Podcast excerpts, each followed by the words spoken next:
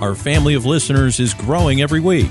Thanks for listening live and through all our digital broadcasting channels. Spread the word to your friends to join our weekly conversation. It's time to think about the Bible like you never have before. This is Christian Questions, our website, ChristianQuestions.com. Here's Rick and Jonathan.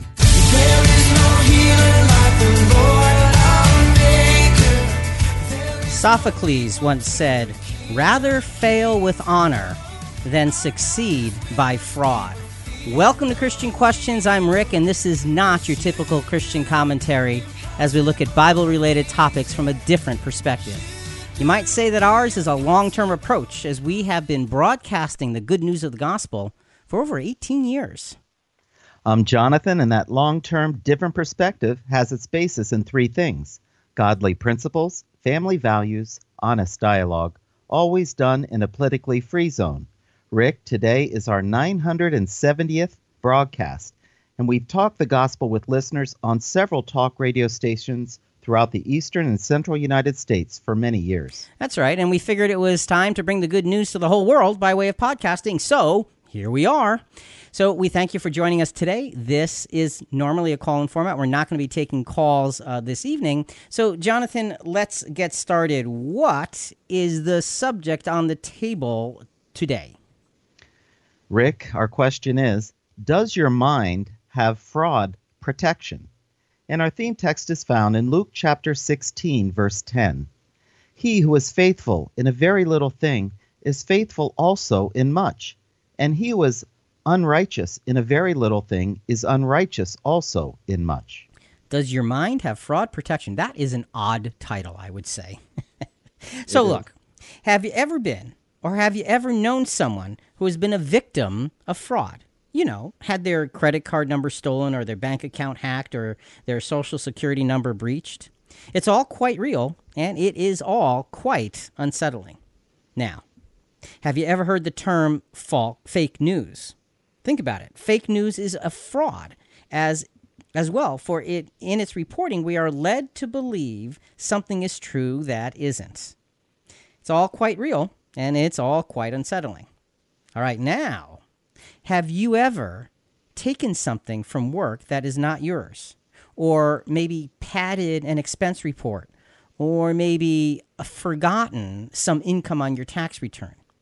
These things are also fraud. They are all quite real and they are all quite unsettling.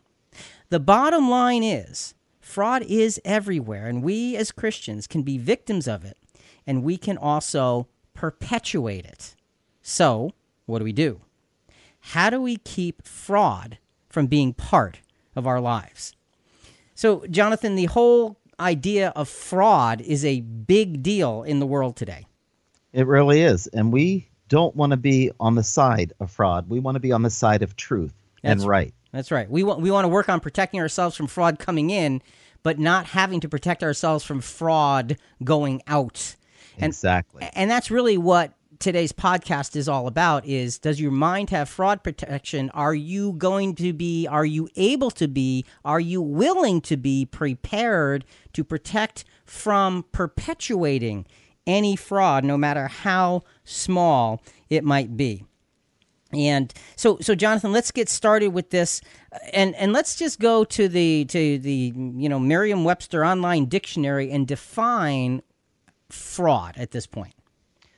Deceit, trickery, specifically, internal perversion of truth in order to induce another to part with something of value or to surrender a legal right an act of deceiving or misrepresenting a person who is not what he or she pretends to be, one that is not what it seems or is represented to be. Okay, so it's deceit, trickery, and intentional perversion of truth. That's the key. Intentional perversion of truth. Whether you see something that is fraudulent, you hear something that is based on fraud, or you do something that can be fraudulent. That's what we really need to look at. So, as we get into the subject of fraud, Jonathan, we want to do it from a, a, a uh, biblical, scriptural way. And it's always our objective with each subject we choose to approach it in that biblical and very relevant, practical way. So, as we go through our subjects, we search out the original context of the scriptures that we cite. We try and find their true meaning and combine those scriptures with the pressing issues of our day to give you something to really, really think about.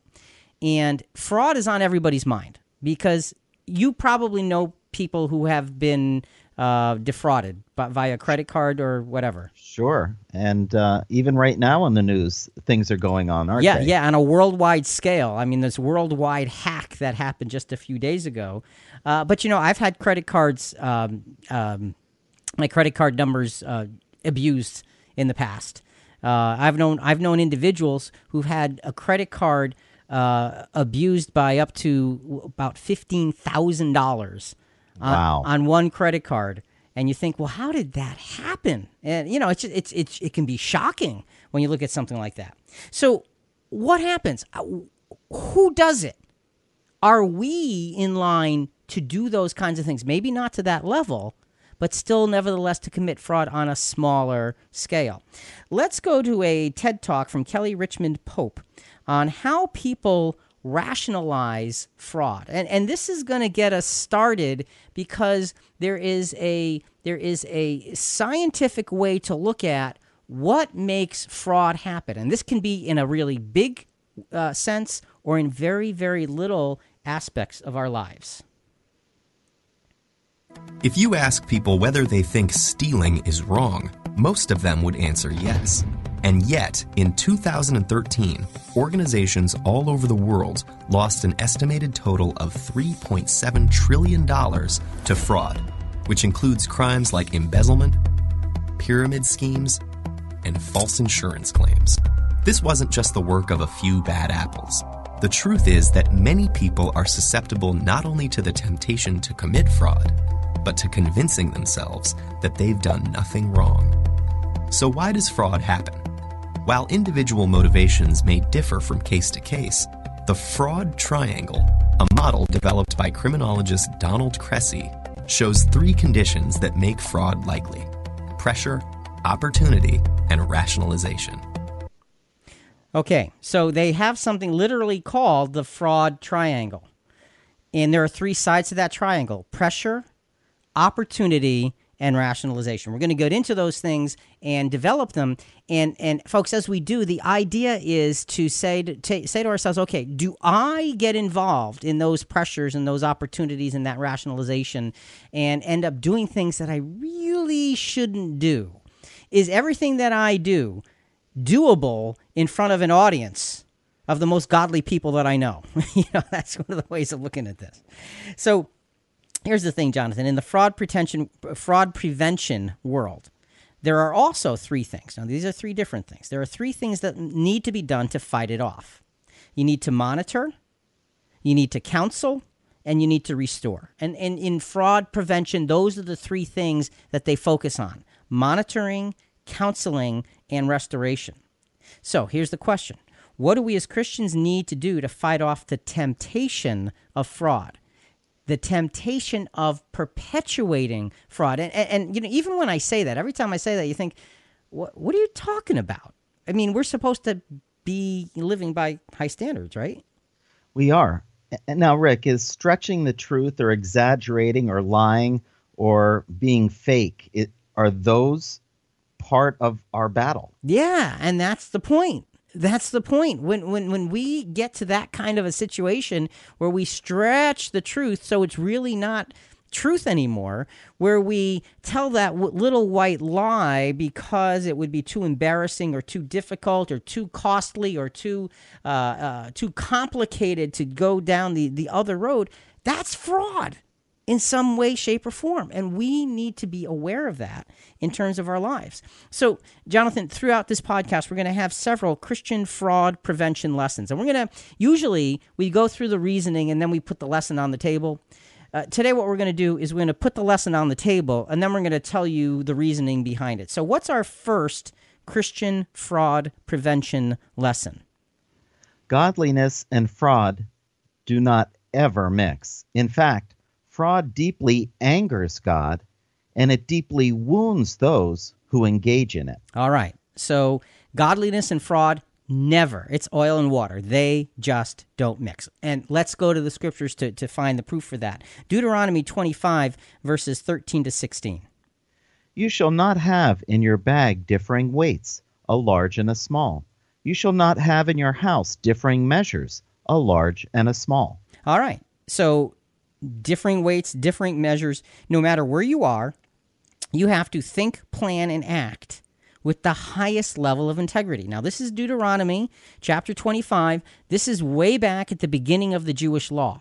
This is part of it.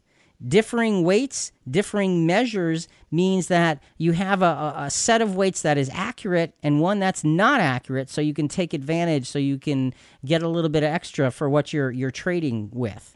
Well, and, that's not right. No, and and, and and and the, the important thing is that it was present way back at the beginning stages of, of the nation of Israel. As a nation, God saw fit to talk to them about this in Deuteronomy. So let's read now verses uh, 15 and 16. You shall have a full and just weight. You shall have a full and just measure, that your days may be prolonged in the land which the Lord your God gives you. For everyone who does these things, everyone who acts unjustly, is an abomination to the Lord your God. Okay, so everyone who does these things, who has the false weights and so forth, is an abomination to the Lord God. What does the word abomination actually mean? Well, Rick, it means something disgusting, an abhorrence, especially adult, ad, idol, idolatry, right? Thank you. Yes, that's what I meant. I knew it. Uh, so, so it's important to understand God is angry. It's something disgusting before God when we commit fraud. And Rick, there's an example in the Bible in Matthew 21 12. Remember when Jesus turned over the money changers' tables yeah. in the temple? Right. It's because they were using false weights to take advantage of the people coming for Passover. And it was a abhorrence to him. To him. So you think about that. Those are, are, are the Jewish people who are in the temple, who are supposed to be doing the work of the of the uh, of the uh, scribes, and by by doing this, and they're cheating and God, in the law that they upheld, is, is said to be disgusted by such things. And Rick, we're always getting great feedback during the week from those leaving questions and comments through our site and the app. Talk to us at ChristianQuestions.com or search Christian Questions in your app store.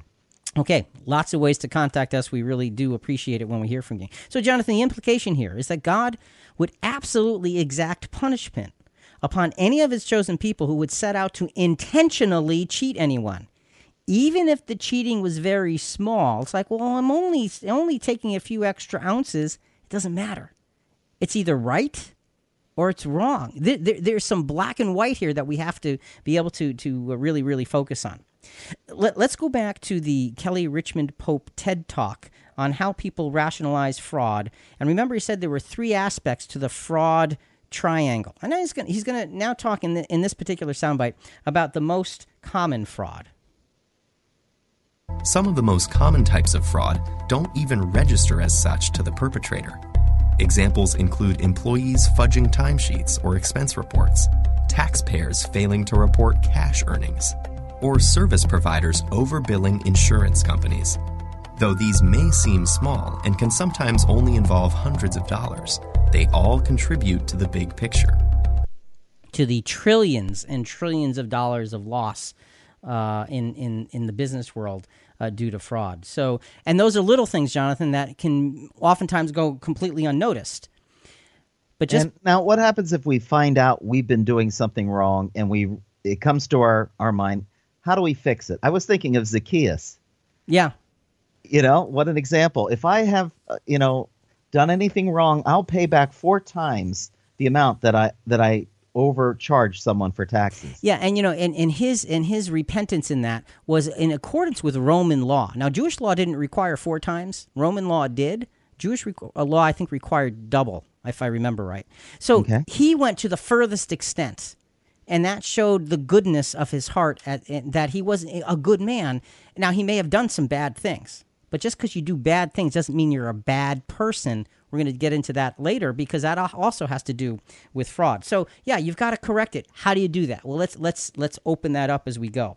Uh, so a little bit further, Old Testament in terms of defining fraud and its and its it's being a nemesis for us. Beyond the giving of the law, fraud was continually warned against. Now, the giving of the law was in Deuteronomy, you know, Exodus and Deuteronomy and Numbers, but now we jump all the way up to Proverbs. Proverbs 11 verses 1 through 6. A false balance is an abomination to the Lord, but a just weight is his delight. When pride comes, then comes dishonor. But with the humble is wisdom. The integrity of the upright will guide them, but the crookedness of the treacherous will destroy them. So if we pause there for a moment, again, a false balance is an abomination. Same thing, it's reminding us of what happened first. So it's not like it was mentioned once and never brought up again. So there's really no excuse. It comes up again and again and again. But then it talks about um, the integrity of the upright will guide him. And there's something very special about the thought of integrity. Okay, so so in these first few verses, you know, we have the powerful process of sinful action.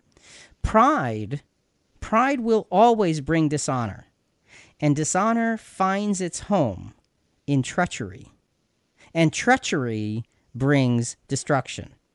Okay, so pride to dishonor to treachery to destruction. That's the pathway that goes the wrong way.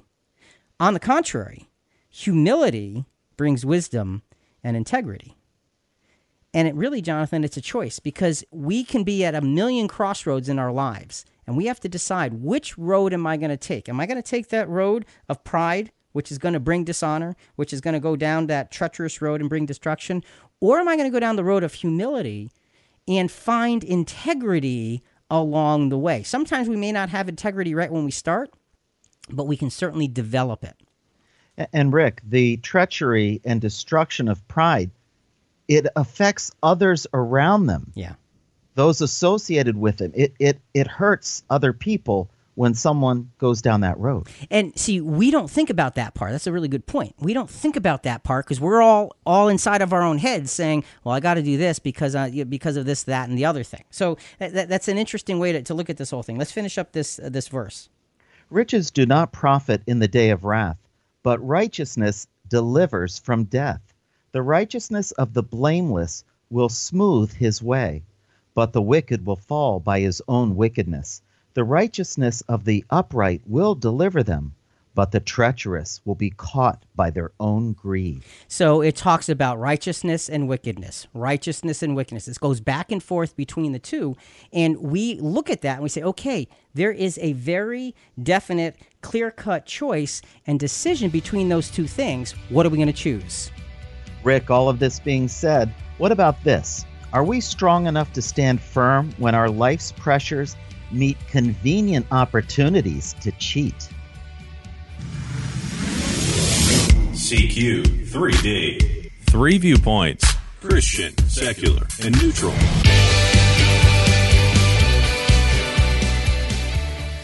Talking and thinking about integrity is a great exercise. We just mentioned it in the last segment. For we, as followers of Christ, should have an instinctive attraction to integrity. Jesus was the most complete example of integrity that we could ever have. Yet, for us, actually possessing integrity is a really, really difficult task. So, so Jonathan, your question: we should have integrity because we go by the name of Christian, uh, a Christ follower. But, but put on top of that, Rick, pressures, right. pressures of life. Right. How can you stand with the pressures pushing against you? And that's the key. That's the key. That's what makes fraud happen is not just pressure but it's perceived pressure. And and we're going to get into that as the very as the first leg of that three-legged triangle that creates the uh, well that creates fraud. So we're going to go to um, actually this was a talk a talk from West Virginia University, uh, why people commit fraud, and it's going over that same triangle that we were discussing in the, in the TED talk. So this is going to describe the first leg of the triangle, and that is perceived life pressure. The first leg of the triangle represents pressure. This pressure does not need to actually exist. A perceived pressure is real to the individual committing fraud. A potential fraudster must feel that the pressure is non shareable that it must be dealt with alone. The individual usually believes that the problem is impossible to resolve legally, and if the problem continues, the ultimate result will be financial collapse. Frequently, the current issue is related to a personal or external problem, such as excessive debt or loss of employment. Many of the problems originate with vices, such as drug or alcohol abuse, gambling, extramarital affairs, or living beyond one's means. And, a lot of interesting things there. First of all, he talked about perceived pressure. There doesn't have to be actual real pressure in life. If we feel pressure, it's bigger than whatever the reality is and so then we need to be we we look for a way to respond to that perceived pressure. And then the other thing i appreciated about that was he said and a lot of times it comes because of vices. We get into fraudulent activities to cover ourselves to cover our gambling habit or to cover that extramarital affair or to cover the things that we have been doing um, that that are, are, are questionable. So so there's a lot of lot of interesting things that go into the the perceived pressure of creating fraud Jonathan, there's a great Japanese proverb here.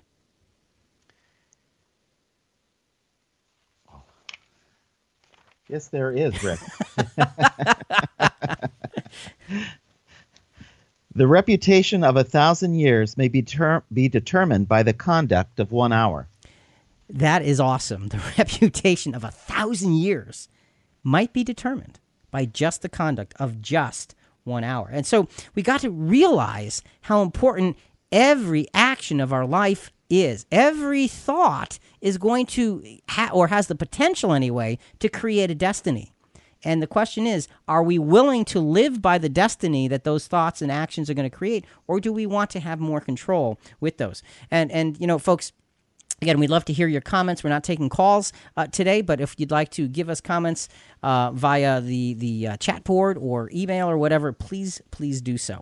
Jonathan, let's go to Proverbs chapter 20, verses 5 through 12. A plan in the heart of man is like deep water, but a man of understanding draws it out. Many a man proclaims his own loyalty, but who can find a trustworthy man? A righteous man who walks in his integrity how blessed are his sons after him! A king who sits on the throne of justice disperses all evil with his eyes. Okay, so I, I, love I love verse six. A man may proclaim his own loyalty, but who can find a trustworthy man? That's a sad statement. It's you you can you can say yes, I'm the guy that you can count on.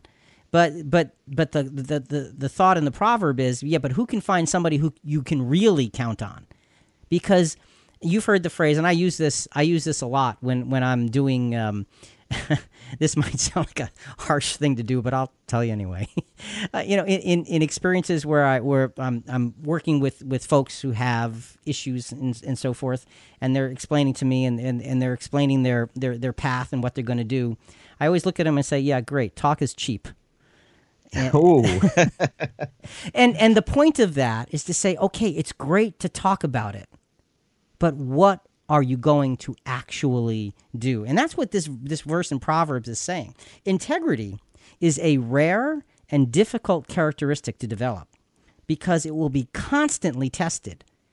And you can have great integrity and be going along in your life and going along in a flow and things are good and things are exciting and things are, are working the way they should be. Then something odd happens and you get that perceived pressure and all of a sudden your integrity can be tested and it blindsides you. It comes at you from nowhere, and like all of a sudden you're thinking, why don't I do this? I, I don't know if that's ever happened to you because it's happened to me. Rick, it's happened to me. And because of this um, subject, and we're all imperfect and we do make mistakes, this subject for me makes me less judgmental towards others. uh, this is a Bible study that we should look within and not without. Yeah, no, you're right. Absolutely, positively. We've got to be focused on on the inside because it's easy to have our minds go down the wrong road. It really, really is. All right, let's get back to that Proverbs chapter 20. Let's go to verses uh, 9 through 12. Who can say, I have cleansed my heart, I am pure from my sin? Differing weights and differing measures, both of them are an abominable to the Lord. It is by his deeds that a lad distinguishes himself, in his conduct is pure and right the hearing ear and the seeing eye. The Lord has made both of them. Okay, so again, you have this idea of uh, differing weights and, and measures are abominable, are disgusting before God. So, Jonathan, this is a, a subject, this idea of fraud is a very biblically uh, proclaimed topic. And it's, it's always spoken of in the same light. It's awful. It's not just marginal, it's not in a gray area. It's an abomination. It's something disgusting before God. In um, in verse 11 there it said it is by his deeds that a lad distinguishes himself if his conduct is pure and right how true that is when you have a young person that maybe they're going to work for you part-time and the, the, there's a there's a test of, of integrity and they come through or, or or they cut corners and then automatically you look at them and say oh okay i'm going to have to really keep my eye on that one or you might say i can't use him anymore but if you have that young man or that young woman who really lives up to something and does something and, and goes the extra mile and say, now there's somebody I can count on, and you automatically want to build on them. So it comes down to integrity. Even as a young person, integrity is such an important thing here. Integrity and fraud seem to continually sh- uh, show as opposites in Scripture. There's all kinds of reasons and circumstances that create the tug of war between integrity and fraud. And we have those things happen in our lives every day. The question is, who wins?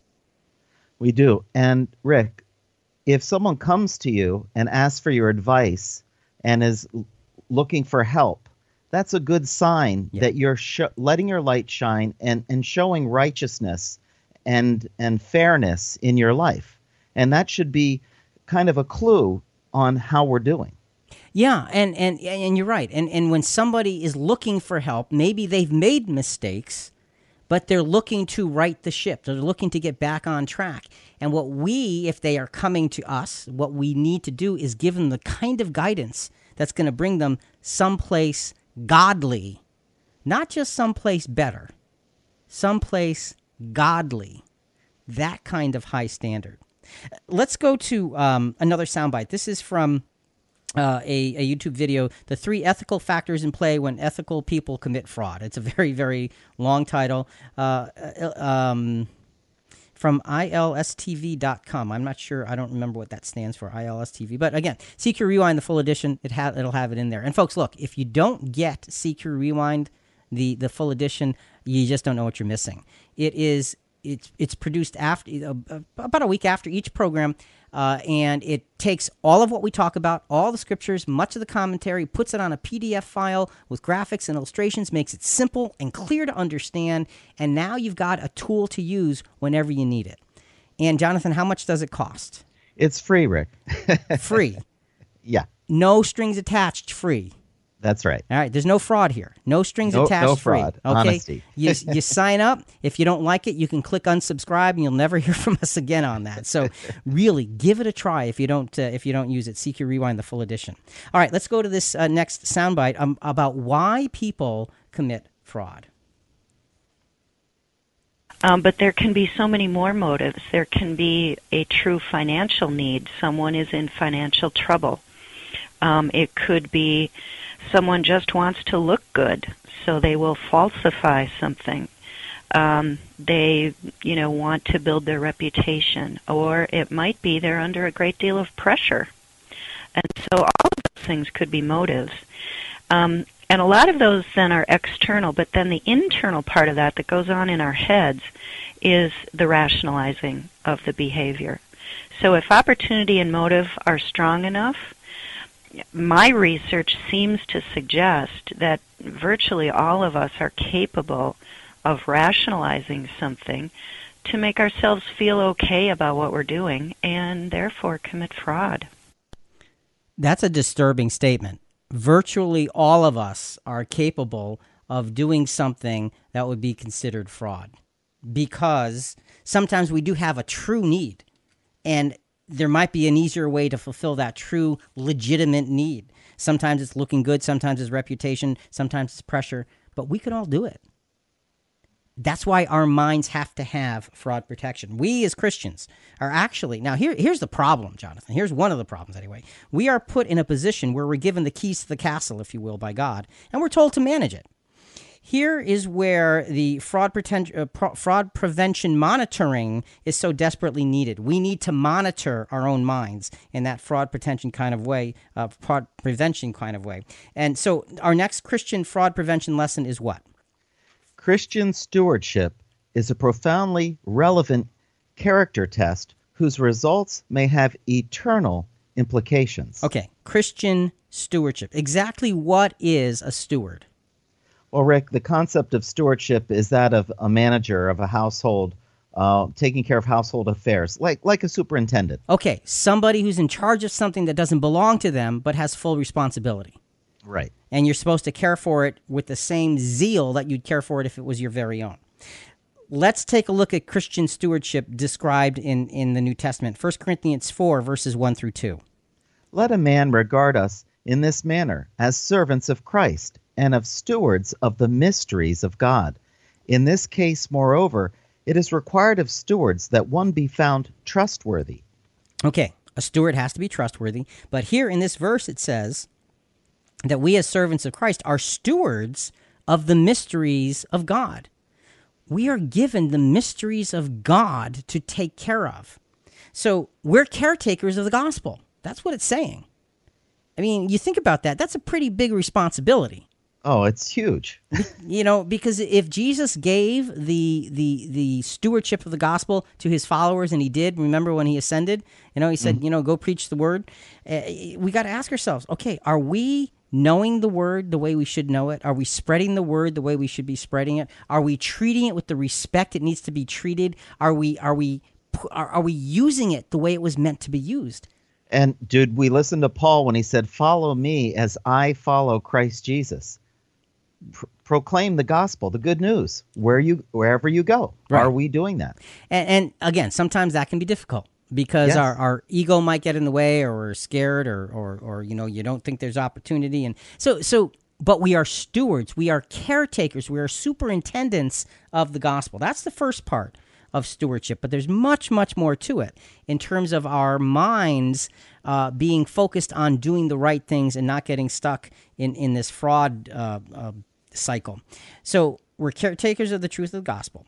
Let's go now to another scripture, 1 Corinthians again, now chapter 6 this time, verses 19 and 20.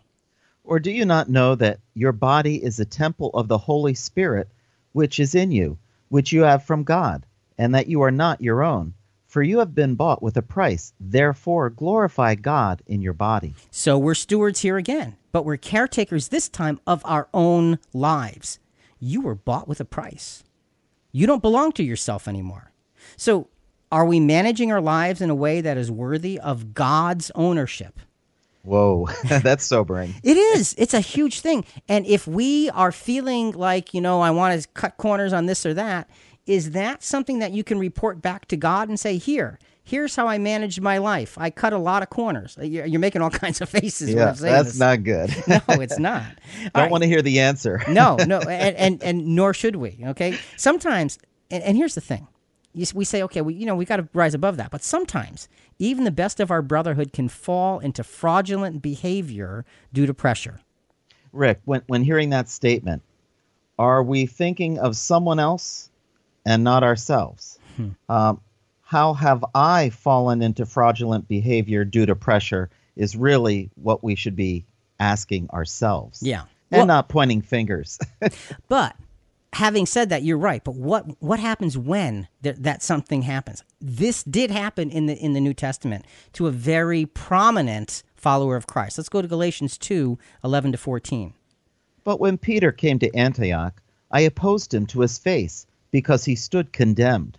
For prior to the coming of certain men from James, he used to eat with the Gentiles. But when they came, he began to withdraw and hold himself aloof, fearing the party of the circumcision. The rest of the Jews joined him in hypocrisy, with the result that even Barnabas was carried away by their hypocrisy. So, Peter, when put to the pressure test, and we're talking about pressure of Jewish Christians showing up in a, in a Gentile Christian environment, he started gravitating toward the Jewish Christians and started to look down upon the Gentile Christians. And the Apostle Paul sees this and says, Oh, no, no, no, no, no. This is not what we stand for. That is fraudulent behavior. And here's what here's what Paul said he did. But when I saw that you were not straightforward, said to Peter in the presence of all, If you, being a Jew, live like the Gentiles and not like the Jews, how is it that you compel the Gentiles to live like Jews? So he went to brother Peter and he looked him right in the eye, nose to nose, and said, You're, you're being hypocritical and you're drawing others to follow you in your hypocritical behavior.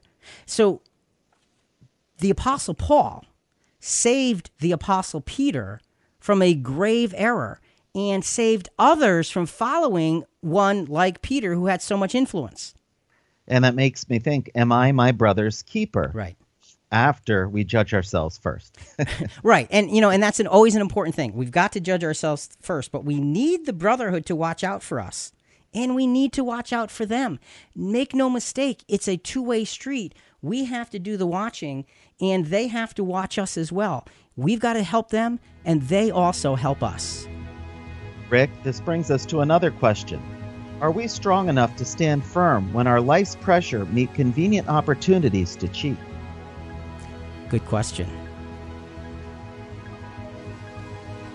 Now let's bring the better questions. That's how we get the better answers. You know, it's so difficult to manage the many pressures of life in our present society. I mean, and there's a, there's a million of them. With everything out there in cyberspace, the propensity to compare and to want is an ever present challenge. Couple that with a door of questionable opportunity opening, and we can really have a serious dilemma. And so, Jonathan, as we go through this question, are we strong enough to stand firm when our life's pressures meet convenient opportunities to cheat? you know, you never want to talk about cheating in a Christian environment. You, you don't. And I was thinking of a, a practical example. Have you ever um, been stopped in traffic on a highway? And as you're sitting there waiting, all of a sudden people are passing you on the shoulder. Um, hmm. now, is it right to pass on the shoulder? Actually, it's illegal to pass on the shoulder. Um, but do they justify, oh, I'm in a hurry? Or do you say, hey, they're doing it, I should too? You know, I hate when people do that. I really do. and, and, but you know, it, it, it can be tempting. Because s- supposing you do have that appointment and there is that legitimate pressure and time's wasting and you're going to be late and you need to be there, what do you do? And those are the kinds of questions we have to ask ourselves. Are we willing to stand above or are we going to cave to that perceived pressure in, in our in our in our lives? And five minutes later you see the police officer writing tickets. yeah, yeah, down the road about a quarter mile. He's just parked yeah. there waiting for the next person to to do that that the that thing they shouldn't be doing. So, yep. perceived pressure or actual pressure that opens up the door for fraud. Next, you need the next leg of that fraud triangle, which is opportunity. Let's go back to the West Virginia University lecture on why people commit fraud, talking about the second leg of the fraud triangle, and that is um, perceived or real opportunity. The second leg of the fraud triangle relates to opportunity. Before an individual commits fraud, there must be the perception of an opportunity to take advantage of the system without being caught, allowing removing the pressure in secret. The primary source of opportunity relates to poor or inadequate internal controls within the organization's financial system. So now this is obviously th- that lecture is about you know companies and, and companies having to deal with and and uh, measure and take care of fraud. But in personal life, the perceived opportunity comes to be able to take care of that perceived pressure in secret, where nobody else can see, where nobody else can know, where you can find relief, and you can just move on. And okay, and, and you know how often where where the opportunity uh, comes and then and then we're well, I'm jumping ahead of myself, but then you rationalize and say, well, yeah, it's okay to do this because. But mm. the opportunity when it comes up, it makes the pressure more more real, and that that is such a temptation. So it's here where opportunity to do something in the darkness to illicitly relieve the pressures of our lives, that again, fraud prevention, counseling is important. You know, we went through monitoring. Now this is fraud prevention counseling. It can, um, you know, play it can play a life, reputation, and integrity saving role if we do this fraud pre- uh, prevention counseling in our Christian lives. Let's give an example of someone who committed horrific sins. Now, fraud's not a strong enough word for for this particular sin. You're right. All right. And but it's it's fraudulent activity nevertheless. David, uh, King David with Bathsheba back in the Old Testament. This was an opportunity, and that opportunity only brought sorrow and death. Let's go to 2 Samuel 11 verses 1 through 5. Then it happened in the spring, at the time when kings go out to battle, that David sent Joab and his servants with him and all Israel. And they destroyed the sons of Ammon and besieged Rabbah. But David stayed at Jerusalem. There's the first problem. Okay, the scripture describes The, the king's supposed to be out in battle. right, but David stayed behind. He's the king, so he has set himself up for an opportunity because a lot of the the the, the, the strong and uh, fighting men and, and, and, and the legal part of Israel, if you will, is out on the battlefield. So what happens? Verses two and three of 2 Samuel eleven. Now, when evening came, David arose from his bed and walked around on the roof of the king's house. And from the roof he saw a woman bathing, and the woman was very beautiful in appearance. So David sent and inquired about the woman, and one said, Is this not Bathsheba, the daughter of Eliam, the wife of Uriah the Hittite? Okay, so he inquires about her, like, whoa, she's gorgeous. Who is she? And the answer is interesting. It's very matter of fact, but the there's very wise counsel spoken in this answer, because it says it's Bathsheba. She's the daughter of Eliam, and she is the wife of Uriah. Uriah. So leave her alone. Yeah, yeah. You know, Uriah, one of your best men, his Yeah. wife. So he gets counsel right there about who this person is. But does he listen? No. Because the perceived pressure in his mind of seeing this beautiful woman and being the king and being able to be above the law and, and having his own physical desires come to the forefront overrides it. So what happens? Uh, verses 4 and 5. So David sent messengers and took her, and when she came to him, he lay with her. And when she had purified herself from her uncleanness, she returned to her house. The woman conceived, and she sent and told David, and said, I am pregnant. Okay, so you know, obviously, a lot of time goes by in those couple of verses there, but you know, we we know the story. One horrible decision on the part of King David, who stayed behind when he probably should not have, led to more and more horrible decisions, all of which completely, completely undermined any integrity that King David had, and resulted in multiple, multiple tragedies. Great point, Rick. We'd love to talk and hear from our listeners and get their feedback and comments. Every week, we're hearing from you on our website at ChristianQuestions.com. Keep the great questions and comments coming. So, Jonathan, this is such an important point. Fraud prevention counseling. David had words given to him that could have thrown up a red flag, that did throw up a red flag. He just ignored it. And he went on because he wanted to, to satiate his own physical desires. And it just led, well, we know what it led to. It led to it led to death. It led to murder. It led to lying and covering up. It it led to a huge, huge, huge mess of his life uh, shortly after that. And and that's what fraud does. He had an opportunity and ignored the counsel and took that opportunity. Let's go to our next Christian fraud prevention lesson.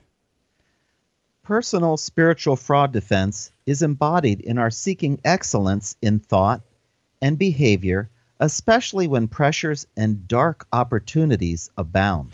Okay, pressures and dark opportunities. What we just looked at was pressure and dark opportunity. Here's what we want to begin to focus on for the rest of this podcast personal spiritual fraud defense. And when we say fraud defense, we are not defending uh, against having fraud committed upon us. We are defending against us committing anything that would be considered fraudulent. And, And the way to do that is hold up the banner of excellence and being as Christ-like you can you can be in thought, word, and deed. So let's verify that through through Scripture. So let, let's go to 1 Thessalonians 4, verses 1 through 6, and then verses 9 through 11. I love these verses, Jonathan, because they bring us a a a spiritual phrase that I think is short enough and clear enough that we can grab a hold of and remember. And it can be the, the kind of sticky note phrase, if you have a problem with this, that can help to actually deal with the, the, the perceived pressures and then the perceived opportunities to do something in the dark, in the quiet. So again, First Thessalonians chapter four. Let's just do verse. Uh, what, what, what verse are we doing? Just verse one right now. Finally, then, brethren, we request and exhort you in the Lord Jesus that as you receive from us instruction as to how you ought to walk and please God, just as you actually do walk, that you excel still more. Okay, let's pause there. He's saying he's finishing up his letter to the Thessalonians. And he's saying that, you know, we have given you instructions on how to walk the Christian walk. And then he says, and you do it. You're doing it. And you, you're a great example. But then what does he say? Excel still more. Okay, three words excel still more. That's what the apostle is encouraging them. He's telling them, you guys are great examples. I can talk to other Christian churches about your life, about your your your study habits, about your Christian charity, about your character, about your fellowship. And that's wonderful. But I want you to excel still more. And that is a powerful, powerful way to deal and to combat the fraud that can take our hearts. And remember, folks, it doesn't have to be something big. Fraud happens in those quiet, dark places where nobody else can see. And we do it because it's convenient and because it helps us to get out of trouble or to feel better or to put something in order or to relieve a stress. But if it's wrong, it's wrong. And it's really black and white in that kind of a situation.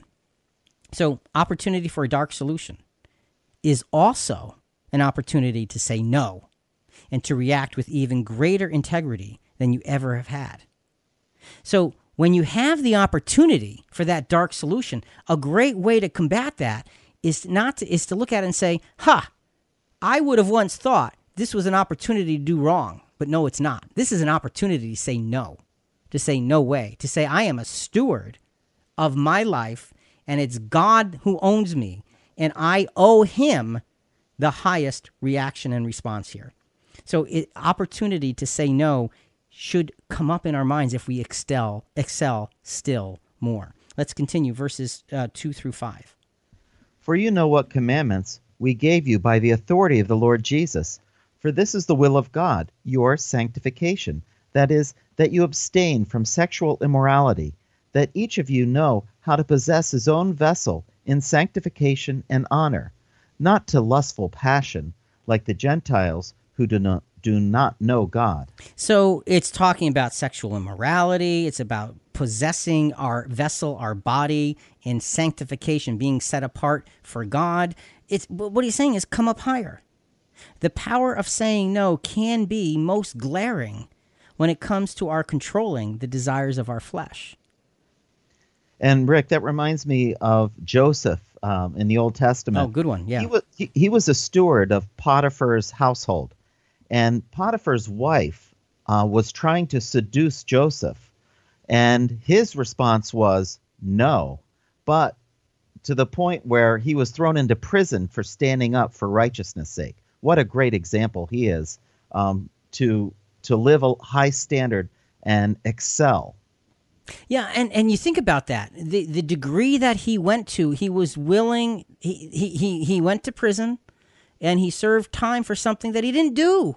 You're right. But it was his word against his master's word, if you will. And he and he just and he just went through it. And and Joseph was a victim of a lot of things in his life. And you know, toward the end, it's you meant it for evil, God meant it for good.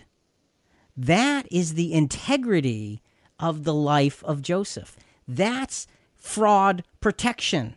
right there. Looking at Satan means those temptations for evil. God allows those temptations for good. We just have to decide whose side are we on? I mean, which way are we going to go? Are we going to take that fraud fraud prevention counseling to heart through the scriptures and say, okay, when these perceived opportunities come, I know what to stand for and why I should stand there. Let's go back to 1 Thessalonians chapter 4 verse uh, verse 6. Yeah, verse 6. And that no man transgress and defraud his brother in the matter, because the Lord is the avenger in all these things just as we also told you before and solemnly warned you. So we had, we had discussed several scriptures in the Old Testament that talked about fraud and how God is uh, it's an abhorrence before God. It's disgusting before God when when you cheat someone. Well, here in the New Testament that same theme rings out loud and clear. No man transgress and defraud his brother. Why? Because it's God's matter to judge, not you. Just because you might want to get a little bit of revenge, and incidentally, that's the subject for next week's uh, podcast. Nice. A little bit. Well, I don't know if it's nice, but but it's good to talk about it so we can put it in perspective. You know, that's the thing is you got to talk about this stuff because we're all liable. I mean, even the little things like taking like taking um, pens or paper or something from the office that doesn't belong to you. I mean, think about that. Well, look, nobody's going to miss it. Well, yeah, maybe they won't. Maybe they'll never know. Does that somehow make it right? D- doesn't your your company owe you that? yeah, it's in your contract, isn't it? Oh, wait, it's not. Wait, is that a justification? Whoops. Yeah, that's rationalization. that's next next uh, segment of this podcast. And but you know, that's what happens. And the little, folks, it's the little things that can really, really mess us up in our hearts and our minds. Let's go back to 1 Thessalonians now. Let's go to verses 9 through 11. Now, as to the love of the brethren, you have no need for anyone to write to you, for you yourselves are taught by God to love one another. For indeed you do practice it toward all the brethren who are in all of Macedonia. But we urge you, brethren, to excel still more and to make it your ambition to lead a quiet life and attend to your own business and work with your hands just as we commanded you. All right. So now he talks about loving the brethren and just, you know, just a few verses before it's don't defraud your brother. So now the answer to not defrauding your brother is you've got to love them. You've got to really love them and appreciate them. And look, you have to love them even if you don't like them. And that can be hard. And that is hard. Yes. It, it is. But it doesn't mean we're not supposed to do it. If they have been called to the same calling, who am I to judge them as well? You know, I don't just don't like them, so I'm not going to do that for them. Look, if God called them, man, I better just I better just respect what God called, even if it's an imperfect uh, situation. Because if I look in the mirror, it's a pretty horrible sight in terms of imperfection, isn't it? And the example of King David not hurting King Saul um, right. Good point. Yeah. He he. Res- if he is the Lord's, who am I to touch him? Right. Who and am I to harm him in any way? Even though Saul was out to kill him and yes. tried many times, many times, David would not touch the Lord's anointed. And again, that's integrity. Now, that's the same King David who later on sinned with Bathsheba. So he, he, had yeah. this great integrity to begin with, fell into a pit of fraudulent sinful behavior, and we'll get to later on in life in, in, in a few minutes. But again, the apostle here says, excel still more. Again, in terms of loving the brethren, you do a good job. Excel still more. Make it your ambition of your life to lead a quiet life and to attend to your own business and to work with your own hands. He's saying, look, do what you're supposed to do. Stop getting sidetracked with all this other junk and focus on what's most important and excel still more. That is the way to deal with those perceived opportunities. So it's really saying come up higher. Let your spiritual integrity shine out.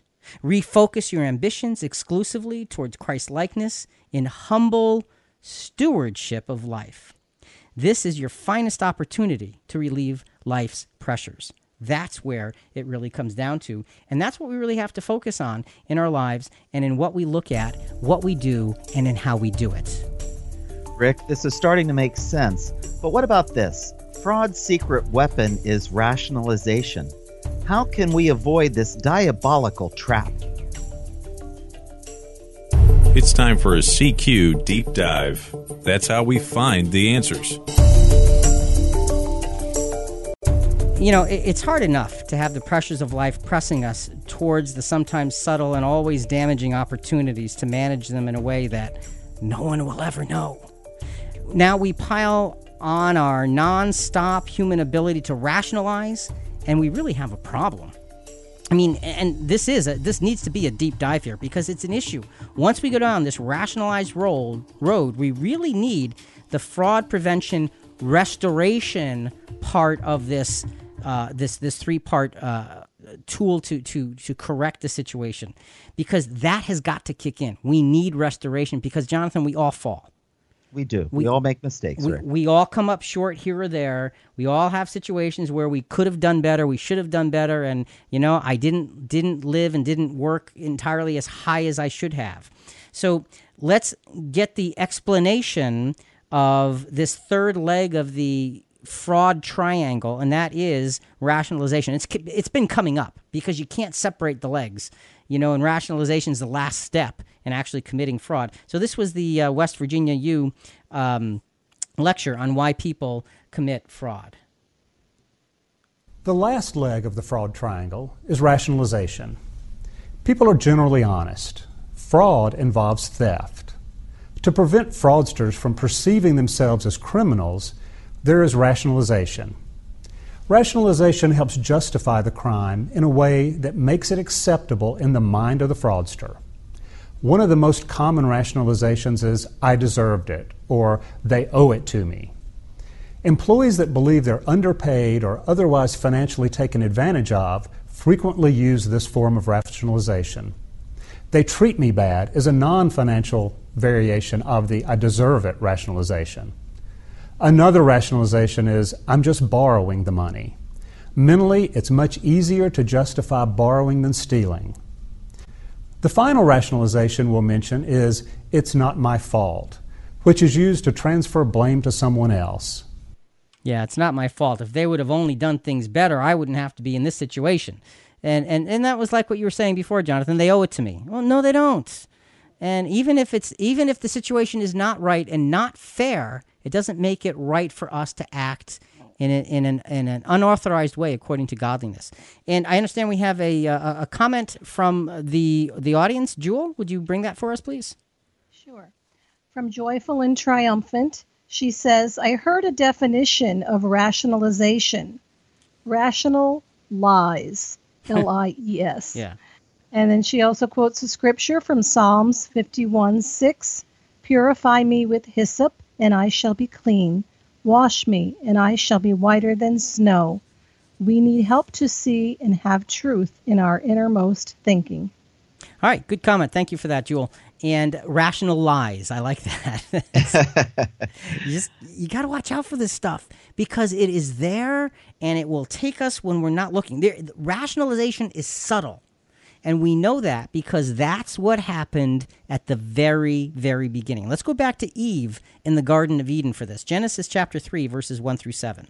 Now the serpent was more crafty than any beast of the field which the Lord God had made. And he said to the woman, Indeed, has God said, You shall not eat from any tree of the garden? The woman said to the serpent, From the fruit of the trees of the garden we may eat, but from the fruit of the tree which is in the middle of the garden, God has said, You shall not eat from it or touch it, or you will die. Okay, look, so far so good. Okay, she knows the guidelines. She repeats the guidelines. She acknowledges the source of the guidelines as God Himself. So you think, wow, okay, this is good. You know, you're you're on the right track. She's heard something, and she is she she's she's spitting back out the important uh, uh, direction that that she and and Adam had been given. But what happens? The serpent said to the woman, You surely will not die, for God knows that in the day you eat from it, your eyes will be opened, and you will be like God, knowing good and evil. So the serpent contradicts God. Oh no no no no no no! You won't die. You know this is. You know what this is. This is a danger, Will Robinson. Danger. That's what this is.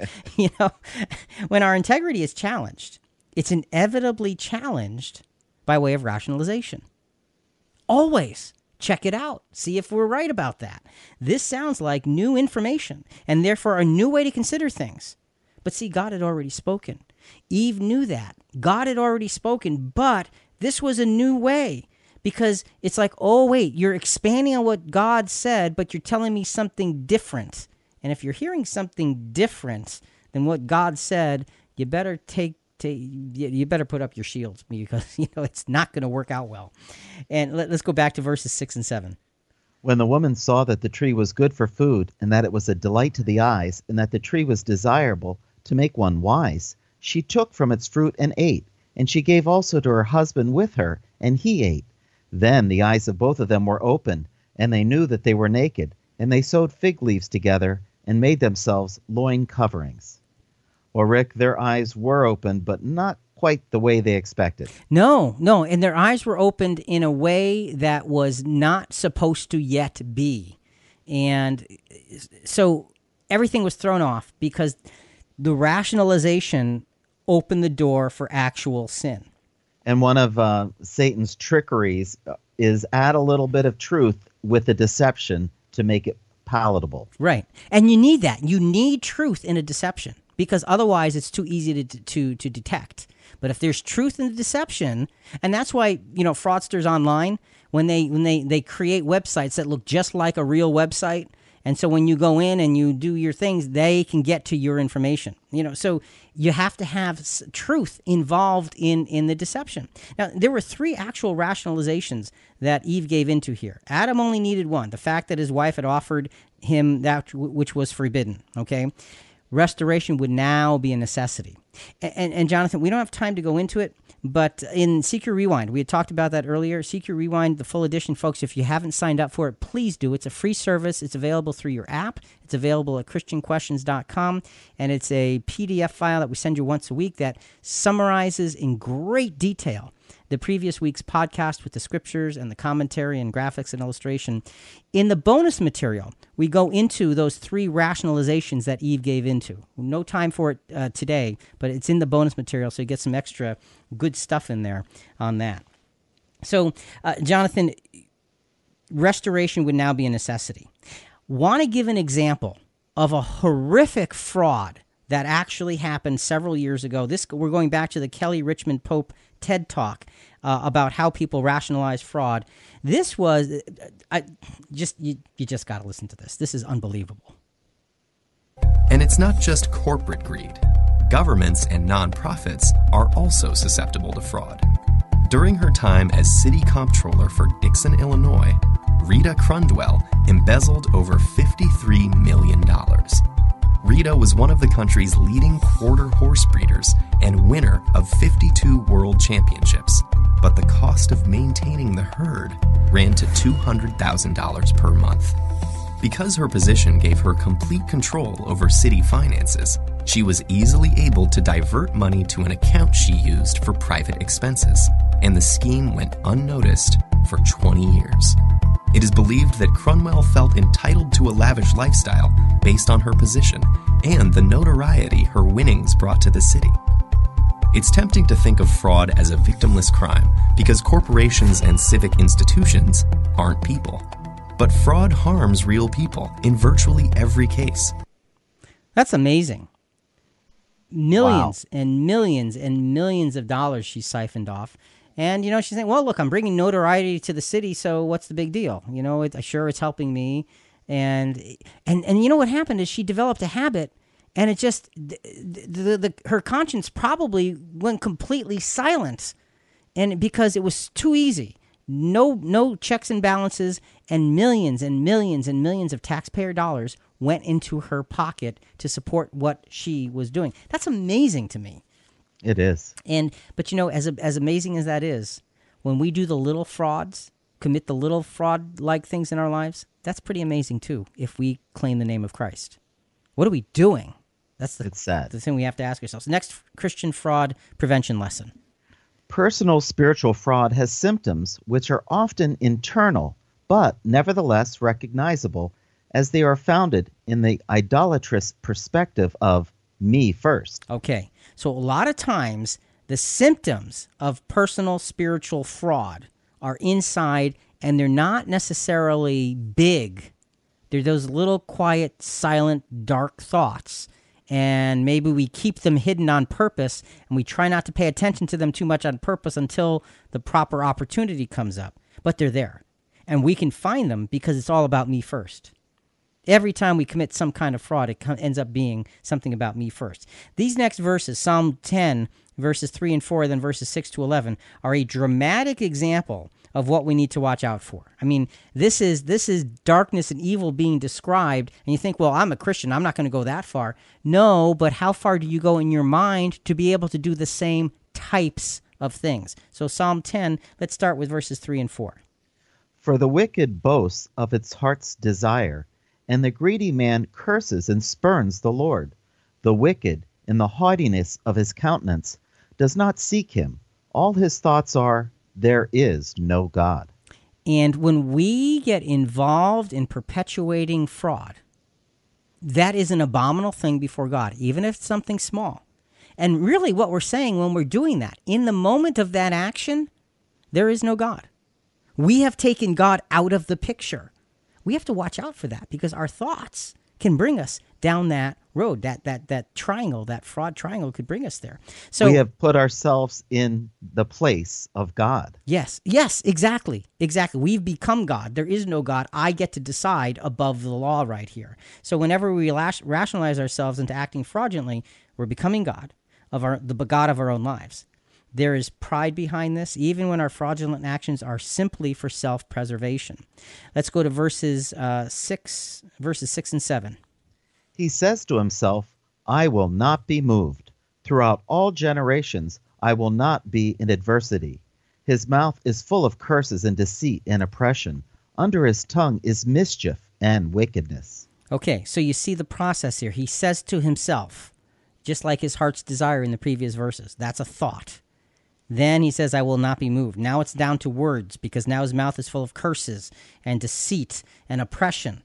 And and again, a lot of times, Jonathan, when we get into into the um, in, into into the, the the wrong kinds of activity, we have to become dramatic to make ourselves do it. And I think there's something to be said for that. And again, it's a it's a way to to say, hey, wait, wait, this is this is not good. Out of this self-serving and godless way comes the spewing out of dark words that reflect the darkness of the thoughts that that are now living in our hearts.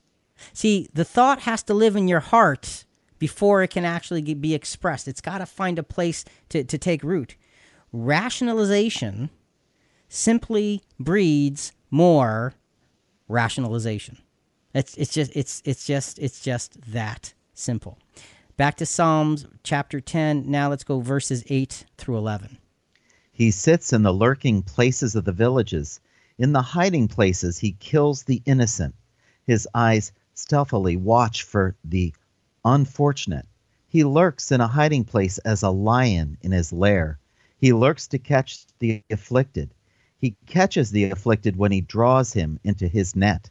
He crouches, he bows down, and the unfortunate fall by his mighty ones. He says to himself, God has forgotten. He has hidden his face. He will never see it. So now, look, we as Christians are going to look at these verses and say, "Come on, we're I'm not going to do that." And by God's grace, I hope we're right. We're not going to do that. But are we going to begin to get involved in the kinds of activities that follow this pattern? See, it's not going over these verses right here, it's not so much the activities we want to focus on, it's the pattern that we need to think about. It's the pattern that we need to say, okay, am I going down that road? And what's the pattern here? It's thoughts, it's words, and then it's actions. And those actions, again, they may be self preserving actions. They may be actions that are like, okay, look, I had to do this because I had no other choice. And, and how often? And again, Jonathan, not not you know not to get um, personal in your life or or or in mine for, about mistakes we've made specifically, but you know sometimes you feel like I have no choice but to do it this way, and to do it this way really isn't the best way, and maybe it's fraudulent in some small way. But we say to ourselves, "Well, yeah, but I gotta look. Nobody's gonna know. It's not gonna hurt anybody, and I'll and I'll never do that again." but and I mean, there's rational, rational lies, rational lies, like that definition was before. Yes, just yes. just coming out again and again and again, and, we have to be so careful of that. And and if we're not, boy, we're, we're we end up in, in in big big trouble. We need that restoration. Remember, Adam and Eve needed restoration. In the Psalms scriptures, the restoration is obvious. You know, you need to get to that point of, of restoring from there. All of this is made possible by the delusion that God does not see. That is purely delusional. But when we rationalize, here's, here's the problem with rationalizing you rationalize, and what is real becomes cloudy, and what is wrong, what is false, what is a lie becomes clear and focused. That's what happens when we rationalize. We now bring into focus all of the wrong things and bring out of focus all of the right things. And, it, and it's like the, the, the camera that can only focus on, you know, if you have one person in the forefront of the picture and one person way in the back, somebody's going to be blurred. Right. Okay. So the camera lens of our mind looking at the activities of our lives, the question we have to ask ourselves is when the pressure comes up and the opportunity comes up and the rationalization comes up, it's that, that character that's right in front of our face. And we focus on that and way in the background, way in the distance, is godliness, is righteousness, is living a Christian life, is being a steward of your own life. But that's become a blur. Look past what's right in front of you and focus on the reality of what's behind you, be, behind it, because that's where we can begin to combat all of this difficulty and all of this rationalization. Rick, from a godly and principled approach to overcome, our last question is pressure, opportunity, and rationalization. What a mess. How can we leave this travesty behind? You thought we had it figured out. Time to make things more complicated. You know, Jonathan, as with every other type of challenge that we face in this life, there is an answer.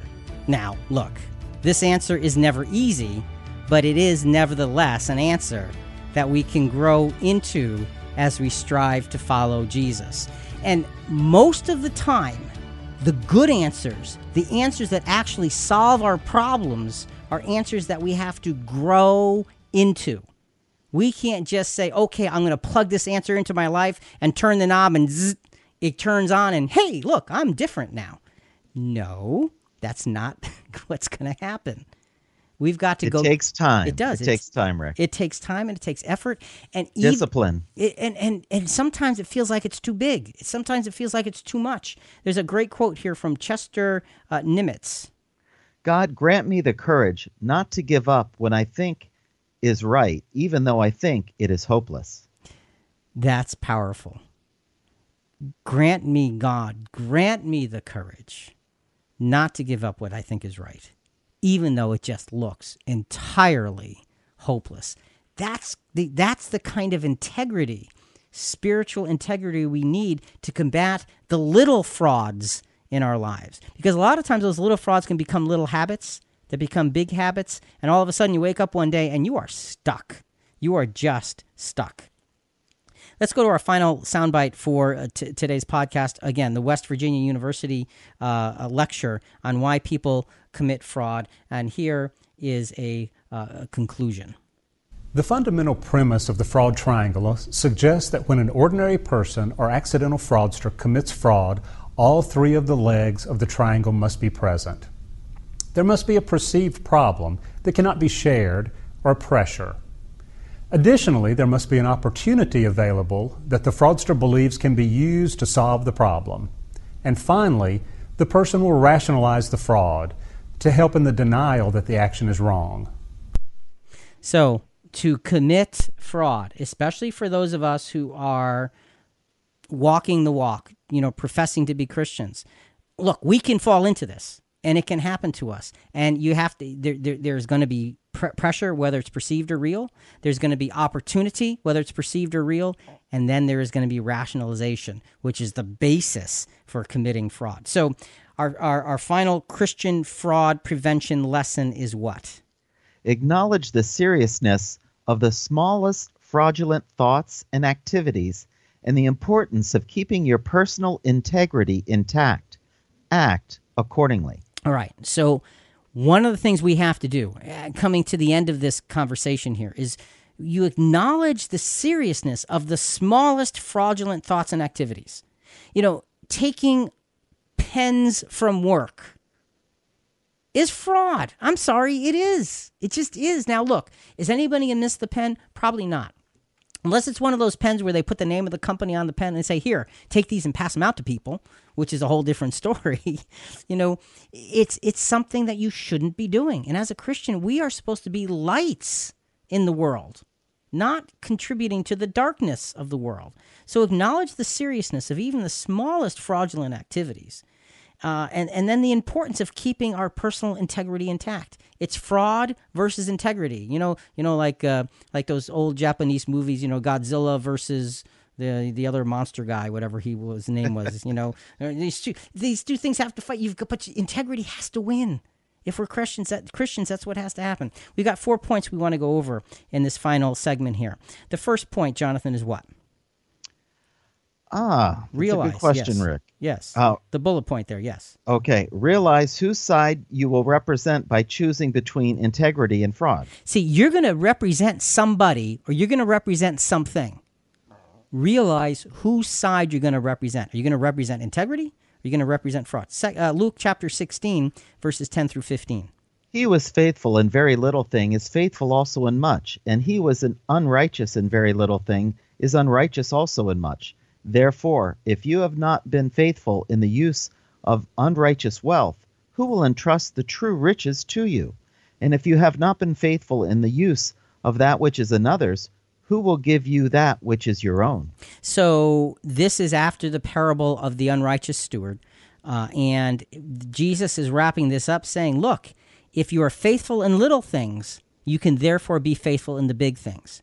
See, too often we reverse that and say, Oh, God, give me that big responsibility. I'll show people how I can lead through all of these things. But no, that's not the way it works. He gives us the little things because the integrity of your life is what is the important thing, not the show of your life. It's the integrity of your life that counts.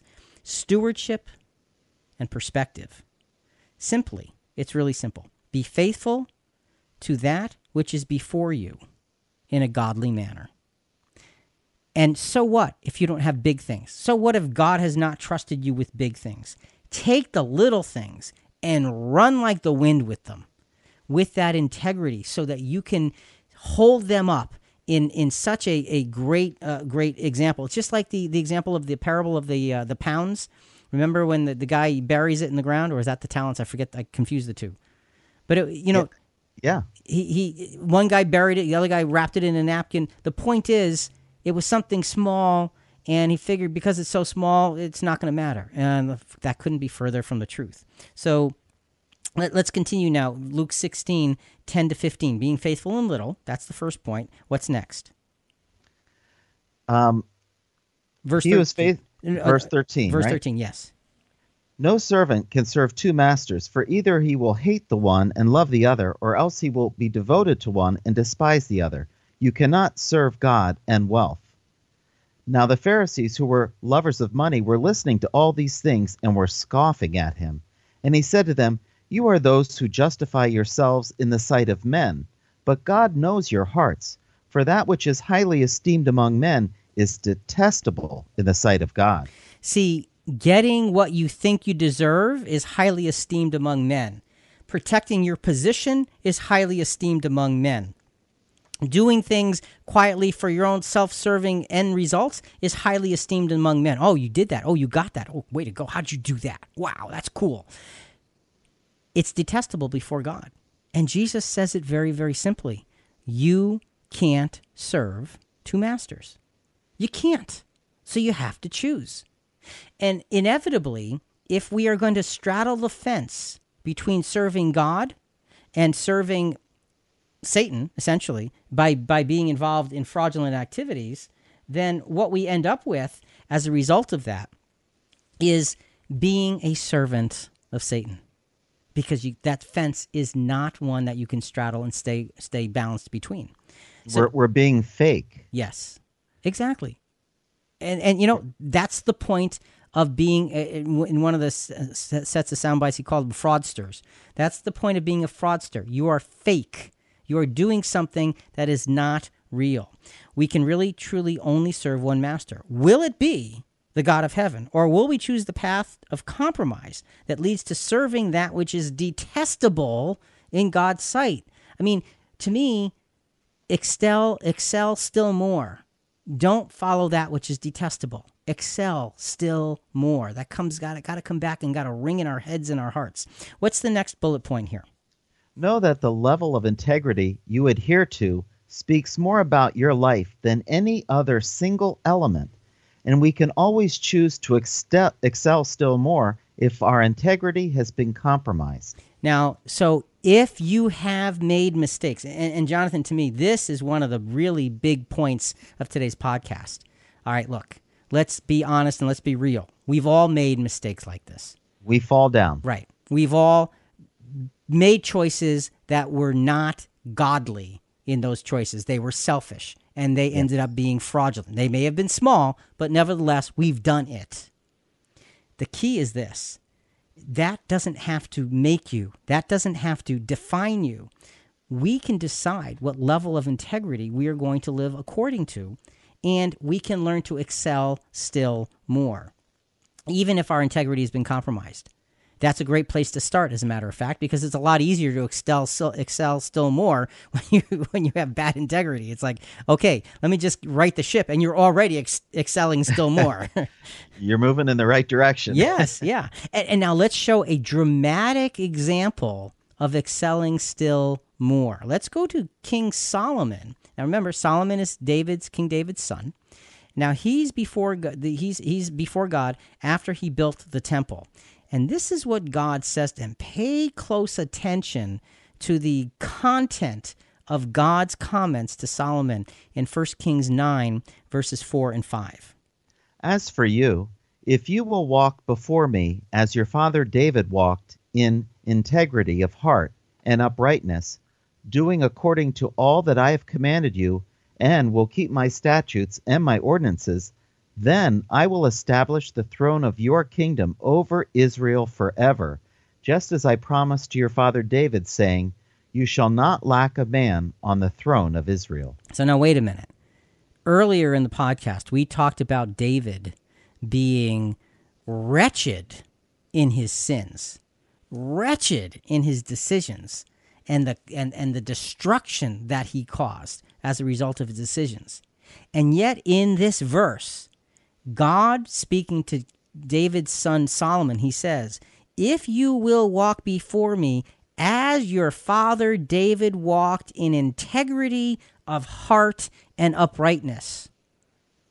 What is wow. That, what does that tell you about the ability to recover from sin? From He righted the ship. He not only righted it, but he brought the level up so much higher. And it probably took, well, it did, not probably, it took years and years and years of him. And he went through a lot of trials, Jonathan. I mean, mu- right. much of his it, life afterwards was, was a mess. His sons really gave it to him. Yeah, yeah, yeah, and and and and, and there was rebellion in the ranks, and, and and and like his son Absalom especially. But what we see in this lesson is David brought his heart back in line with godliness. Not brought his heart just out of the mud and took a shower, but he brought his heart in line with absolute clear cut godliness. He excelled still more. Yes. Yes, he did. Yes, he did. Even though he fell into evil and fraudulent activity fully, he had a heart for God and provoked the loyalty and integrity of his heart by, just like you said, excelling still more.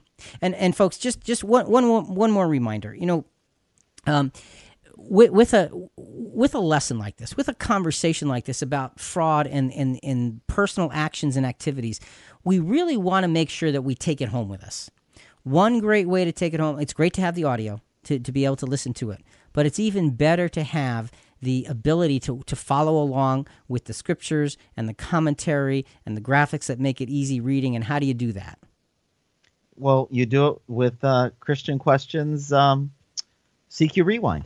And that is a free service that you can sign up for at, at ChristianQuestions.com or through your app.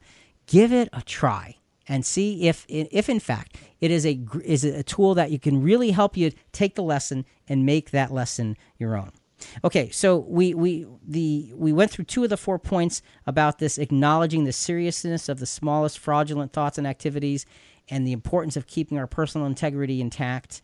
Uh, the third uh, bullet point, Jonathan, is what?